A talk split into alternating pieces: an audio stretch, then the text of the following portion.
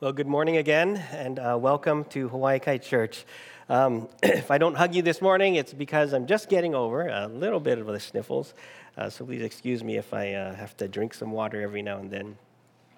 Uh, this morning, uh, we are going to be opening up to Luke chapter 20, uh, continuing our study through the Gospel of Luke. You can find this on page 880, 880 in the Bibles under your seats. Luke chapter 20, verses 41 through 47 will be our passage of study this morning. Again, it can be found on page 880, 880 in the Bibles under your seats. Luke chapter 20, verses 41 through 47 is our passage this morning. And it says this But he said to them, How can they say that the Christ is David's son? For David himself says in the book of Psalms, The Lord said to my Lord, Sit at my right hand until I make your enemies a footstool. David thus calls him Lord, so how is he his son? And in the hearing of all the people, he said to his disciples, Beware of the scribes who like to walk around in long robes and love greetings in the marketplaces and the best seats in the synagogues and the places of honor at feasts, who devour widows' houses and for a pretense make long prayers. They will receive the greater condemnation. Now, in our passage this morning, we are going to learn that unless you get Jesus right, nothing else matters in this world. We must understand who he truly is and come to believe that he is the Son of God, God in the flesh, the Messiah, our Savior. For our eternal soul depends upon this. We have to get Jesus right. Because if we don't, our Christianity becomes a performance, an act, something we hide behind rather than our only hope to expose and to heal our sin. And I believe this is what Luke is going to teach us this morning.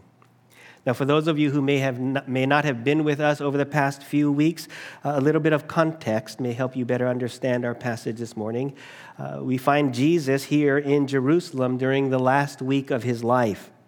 He's only a few days away from being crucified. Now, this is very important for us to understand because it gives special emphasis to everything that Jesus is doing and saying. Now, if you only had a few days to live, what would you focus your attention on?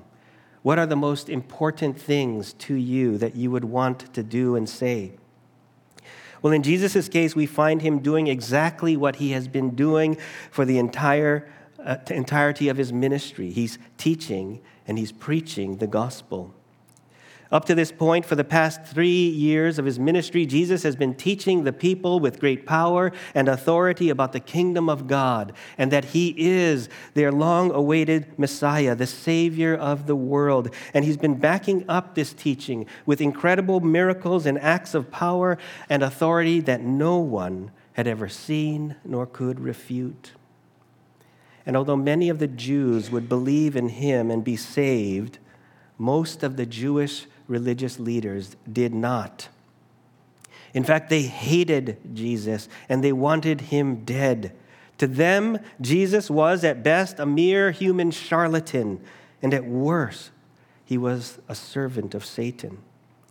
Either way, in their minds, he was leading the people astray. Wherever Jesus went, throngs of people clamored to see his great works and to hear him teach, all of which made the Jewish leaders hate him even more because they were extremely jealous of him. And to make matters worse, the Jewish leaders believed that Jesus was committing the ultimate act of blasphemy. For they knew that Jesus was claiming to be God's Son, equal with God, and indeed, God in the flesh, God incarnate. And this was too much for them. It's one thing to claim to be the Messiah, but it is an absolute madness and blasphemy to claim to be God. You see, the Jews believed that their Messiah was going to be merely a man. Granted, he would be a powerful man, a man equipped by God to do great things, to reestablish the kingdom of God on earth, and to make all of Israel's uh, enemies a footstool under their feet. But he would be a man nonetheless, a human being. But along comes Jesus claiming to be God. I and the Father are one, Jesus said in John 10. And when you see me, you have seen the Father, he says in John 14. And when Jesus questions the religious leaders, Why do you want to kill me? They say, It is not for good works that we are going to stone you, but for blasphemy, because you, being a man, make yourself God. The religious leaders clearly understood what Jesus was saying about himself. And so, as we've seen in Pastor Dan's sermons over the past several weeks, the Jewish leaders have been relentlessly and maliciously questioning Jesus, trying to trap him into saying something that they can use against him in order to put him to death. But they have been unsuccessful. Jesus continues to answer each and every question with such truth and clarity that the Jews are literally stunned into silence as we heard at the end of last week's sermon, they no longer dared to ask him any questions.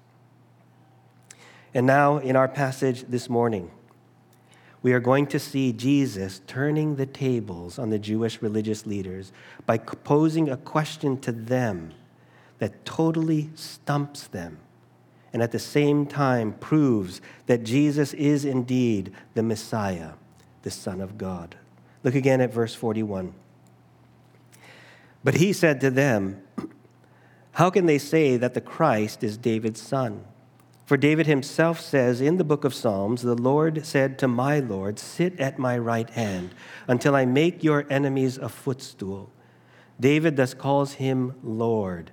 So how is he his son? Now, at first glance, you may be wondering, I don't get it, Dave. What does all of this mean? Well, to be honest, I had a page full of written out text trying to explain this passage, but when I, when I read it to Katie last night, it was just too long. And it was confusing to both her and myself. But typical of my daughter Katie, her only response was, You made a lot of good points, Daddy. You know, every preacher needs a daughter like Katie. So let me take Katie's advice and just focus on just a few main points See, to understand the passage, we need to just understand a few things. The first is that the psalm that Jesus is quoting here is Psalm 110, which is commonly understood to be a prophecy concerning the coming Messiah. It's a messianic psalm that speaks of the future Messiah.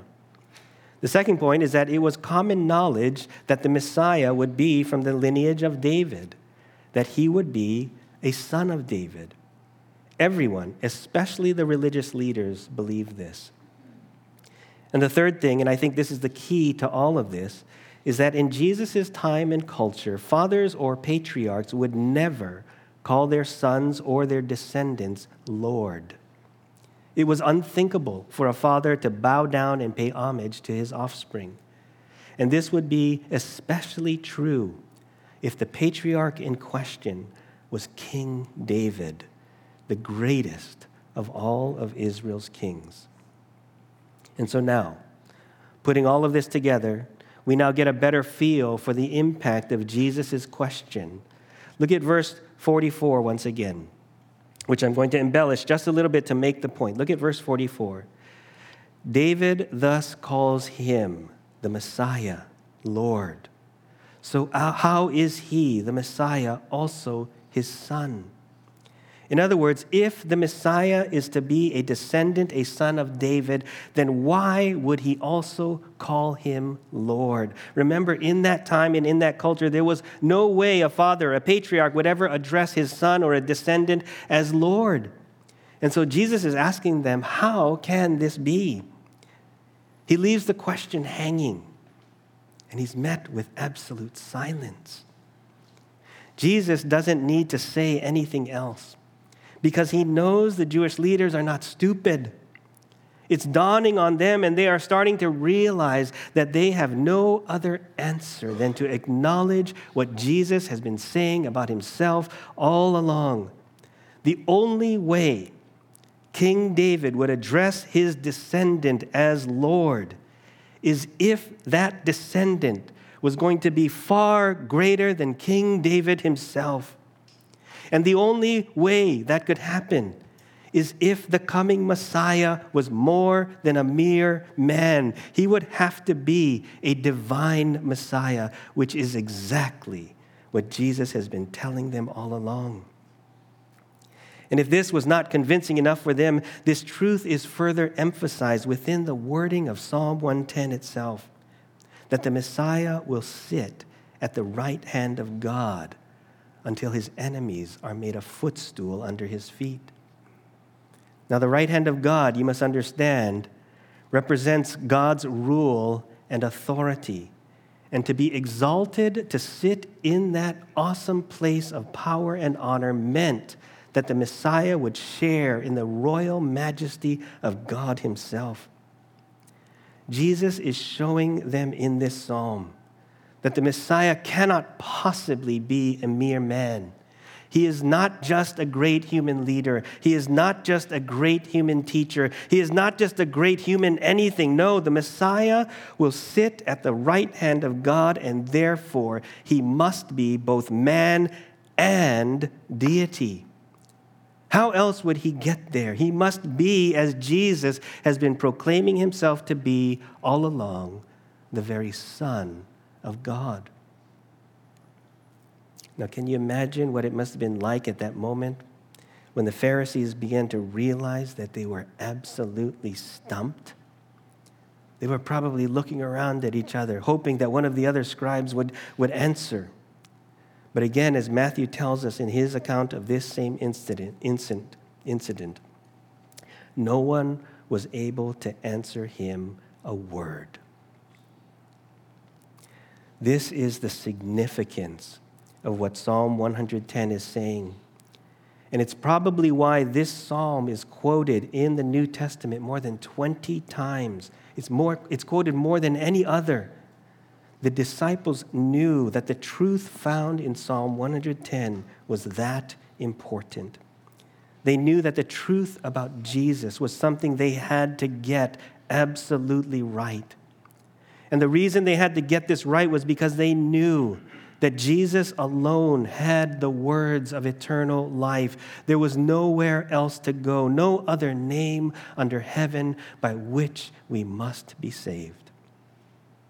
This is what the Bible teaches over and over throughout the Old Testament and into the New. The Bible speaks of Jesus, the Messiah, God's only Son, who was sent into the world so that he could suffer and die on a cross as a substitute for us, that he could save his people by dying for their sins. And unless you turn from your sin, and turn to Jesus, the Son of God, believing and putting your trust in Him as your Savior and Lord, you will perish to eternal punishment in an everlasting hell as a consequence of your unrepentant sin. The stakes are that high, folks. Make no mistake about it. Do not be deceived. Your sin is really that bad we must never sugarcoat sin to make it anything less than it is. The Bible teaches that the punishment for our sin is death. Now, the unbelieving world may have a hard time understanding this because they don't realize that when we sin, our offense is not just against another person or against some arbitrary moral code of ethics. What most don't realize that as a created being made in the image of God, when we sin, our sin is against God Himself. And so, what you and I might dismiss as a minor offense is in reality a sin committed against an infinitely holy, perfect, righteous, just God. And therefore, our sin is infinitely bad and deserving of an infinite punishment. And this is why Jesus cannot be just a mortal man, but he must be God in the flesh, so that the sacrifice of his perfect life could be a sufficient payment for our sins. Because only an infinite, perfectly holy Son of God could pay by his death the infinite debt we owed for our sin against God. This is why we have to get Jesus right. It's not good enough just to be a morally good person, to try our best and hope everything will work out in the end. Neither will invoking the name of just any old Jesus save you. A Mormon Jesus will not save you. A Jehovah's Witness Jesus will not save you because they preach a different Jesus. And I'm sorry if that offends you, but eternity is at stake. The difference between heaven and hell is at stake. Our eternal souls are at stake, and so we must get Jesus right. And Jesus knows this as well. So, in the last hours of his life, he continues to reach out to even his most ardent enemies to warn them to convince them from the scriptures, to entreat them and to see, to see him for who he truly is, their Messiah, the Son of God and the Son of David. But sadly, the religious leaders, in particular the scribes, refuse to believe in their long awaited Messiah, even though he is standing right before them. They've got Jesus all wrong. And because they got Jesus wrong, the very expression of their religious activities has become warped. So Jesus warns the people do not become like the scribes. Look at verse 45.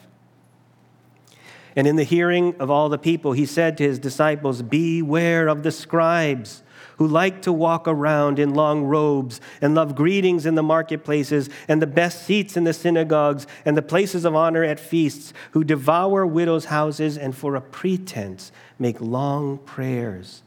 They will receive the greater condemnation.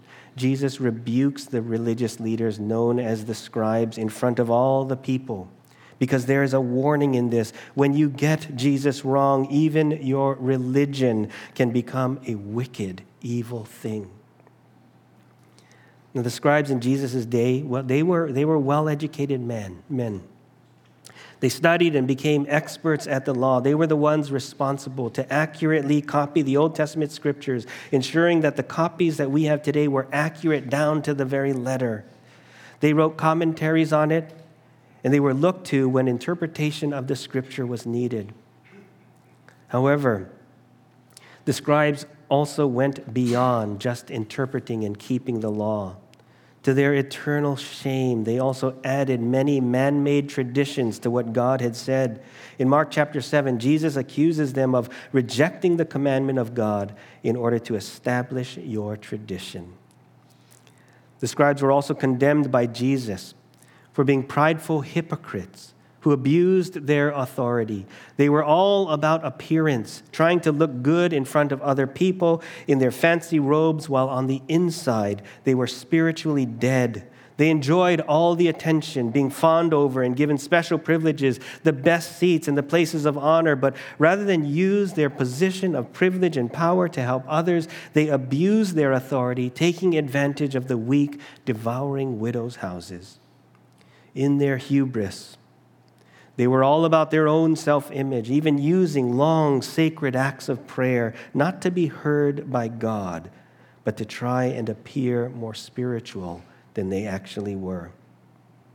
Although they studied and knew the scriptures and were keepers of the law, they had lost sight of the God who was contained in the scriptures and the law. For they were more concerned with the outward appearance and the external benefits of their religion than they were with the inner heart and soul of their worship of God. They had become the focus of their own worship, and God was simply a means to their selfish end. And Jesus condemned them as hypocrites, deserving a greater condemnation, a special place in hell, if you were, and rightly so. My brothers and sisters, we need to understand that this is not just a warning for first century scribes. It is a warning that we in the 21st century church need to hear and to heed as well. Because we can and so often do the same thing today, don't we? The danger of hypocrisy is a universal problem. It might interest you to know that the word hypocrite comes from the Greek word that means an actor or a stage player. Hypocrisy is putting on an act trying to be something that you're not. And I'm not saying that any of us here are as guilty as the scribes. I can honestly say that there is no one that I know of in our church that even comes close. But like any other sin, hypocrisy can manifest itself in different forms and degrees. And I think every one of us at some point in our lives or another has tried to put on a pretense, a better version of ourselves, an act that makes us appear more spiritual because we don't want to be exposed for the sinners that we truly are.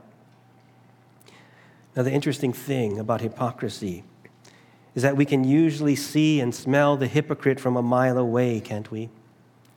Jesus gives us the ridiculous example of a hypocrite in Matthew 7 when he says, Why do you see the speck that is in your brother's eye, but do not notice the log that is in your own eye? Or how can you say to your brother, Let me take the speck out of your eye when there is a log in your own eye? You hypocrite. First, take the log out of your own eye, and then you will see clearly to take the speck out of your brother's eye. Now, the image of a person walking around unaware that there is a log in his eye is both absurd and funny at the same time. But isn't that the point? The hypocrite is a ridiculous character of a person, an actor. More often than not, everyone around him recognizes it except for the hypocrite himself. And this is the reason why it is so important for us to bring this to our attention this morning. It's because hypocrisy is a sin that over time, if allowed to fester and grow, desensitizes a person's self awareness. Hypocrisy desensitizes a person's self awareness. The reason the person is walking around with a log in his eye is that he no longer knows that it's even there. The longer the hypocrite is allowed to wallow in his sin, the harder it is to break him out of it because he won't or can't admit that he has a problem. And this is why God has given to us the church, isn't it? Our brothers and sisters in Christ who love us enough to come alongside us and gently and in love tell us, hey, brother, there's a log in your eye. Now, the hypocrite, he or she, may actually realize deep down they have a problem. But over time, the line that separates the actor and the true person becomes harder and harder to differentiate. It's harder to separate the hypocrite, the actor, from the true person. And when this happens, it becomes harder and harder to admit and to reject the hypocrisy because it requires an admission that he's been acting all along, that he's been a fake all this time. His problem his weakness, his naked soul will be exposed for all to see. And for the hypocrite, this kind of exposure is often worse than death itself. And so, like the scribes and the Pharisees who would rather sacrifice their souls than admit their need for Jesus, the hypocrite continues to build up the act. He continues to hide, to try to convince the watching world to convince himself and to convince even God that all his good works, his long prayers, his religious knowledge, his fancy robes, his ability to interpret the scriptures, his tithes and his offerings, that somehow all these things have him covered. That he's all good with the world, that he's all good with himself, and that he's all good even with God. But truth be told, this is the worst thing about hypocrisy because it makes you think that you're okay when you're not. There is a log in your eye, and you don't even know it. But as long as you think you're fine, you will never seek the only remedy for your soul's sickness. And that remedy is the same for every sin Jesus Christ Himself. Jesus came to earth to seek and to save the lost. He came to save the sinner, not those who thought they were all good. This is why you would always find Jesus eating and drinking with the outcasts, the prostitutes, and the tax collectors, rather than with the self righteous religious leaders. For as he says in Luke 5, those who are well have no need of a physician, but those who are sick. I have not come to call the righteous, but sinners to repentance. Brothers and sisters, please, please hear this. Jesus sees you for who you truly are. He sees through your act. He knows your secret weaknesses. He knows your secret sin. And He loves you. And He accepts you in spite of it all. So stop with the act. Remove the mask. Admit and repent of your sins so that you can be healed by the love and the grace and the forgiveness of your Messiah. Aren't you tired? Aren't you tired of hiding anyway? Come to me, all who labor and are heavy laden, and I will give you rest, says your Savior. You can be your true self, and Jesus will not reject you. He will receive you, and He will forgive you, and He will heal you when you turn to Him. He received the prodigal son, though he squandered his inheritance. He received the immoral woman, though she was caught in adultery. He received Peter, though he denied Jesus three times. He received the thief on the cross, though he was being punished for his crimes. He received even Saul of Tarsus, though he persecuted the church, the very bride of Jesus. He received and he forgave every one of these people because they came to him in their hour of desperation with repentant faith. And Jesus healed them and he gave them new life. And he will receive and he will forgive you as well when you come to him with the same faith. Now, think for a moment about the desperation of each of these people, each of them lost in their sin and crying out to God. Are you desperate enough this morning to do the same? Then take off your mask and stop the act. But guess what?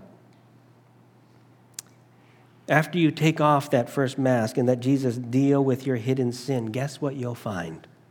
Yep, another mask. And when you take off that mask and Jesus deals with that sin, guess what you'll find? Another mask. And another mask after that. And when you finally take off that last mask, what do you find? Makeup. Brothers and sisters, this is a process called sanctification a process in which we deal with our sin layer by layer as we're made aware of it.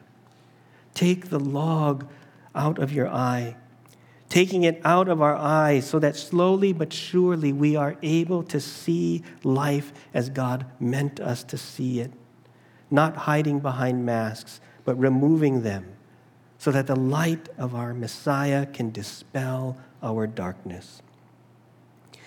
So, my encouragement to you this morning is let go of your pride. Stop hiding behind the mask of hypocrisy. Turn to Jesus. Put your faith in Him, believing that He loves you and will forgive your sin when you repent of it, so that ultimately you may, you may find healing for your wounded soul. And in doing so, find life in Jesus' name. For isn't that why Jesus came to earth? To seek and to save the lost. At the end of the book of John, the apostle uh, sums up why he wrote that entire gospel. He says this But these have been written so that you may believe that Jesus is the Christ, the Son of God, and that by believing you may have life in his name. This is Jesus, our Messiah, the Son of David and the Son of God, and we must get him right. Would you pray with me?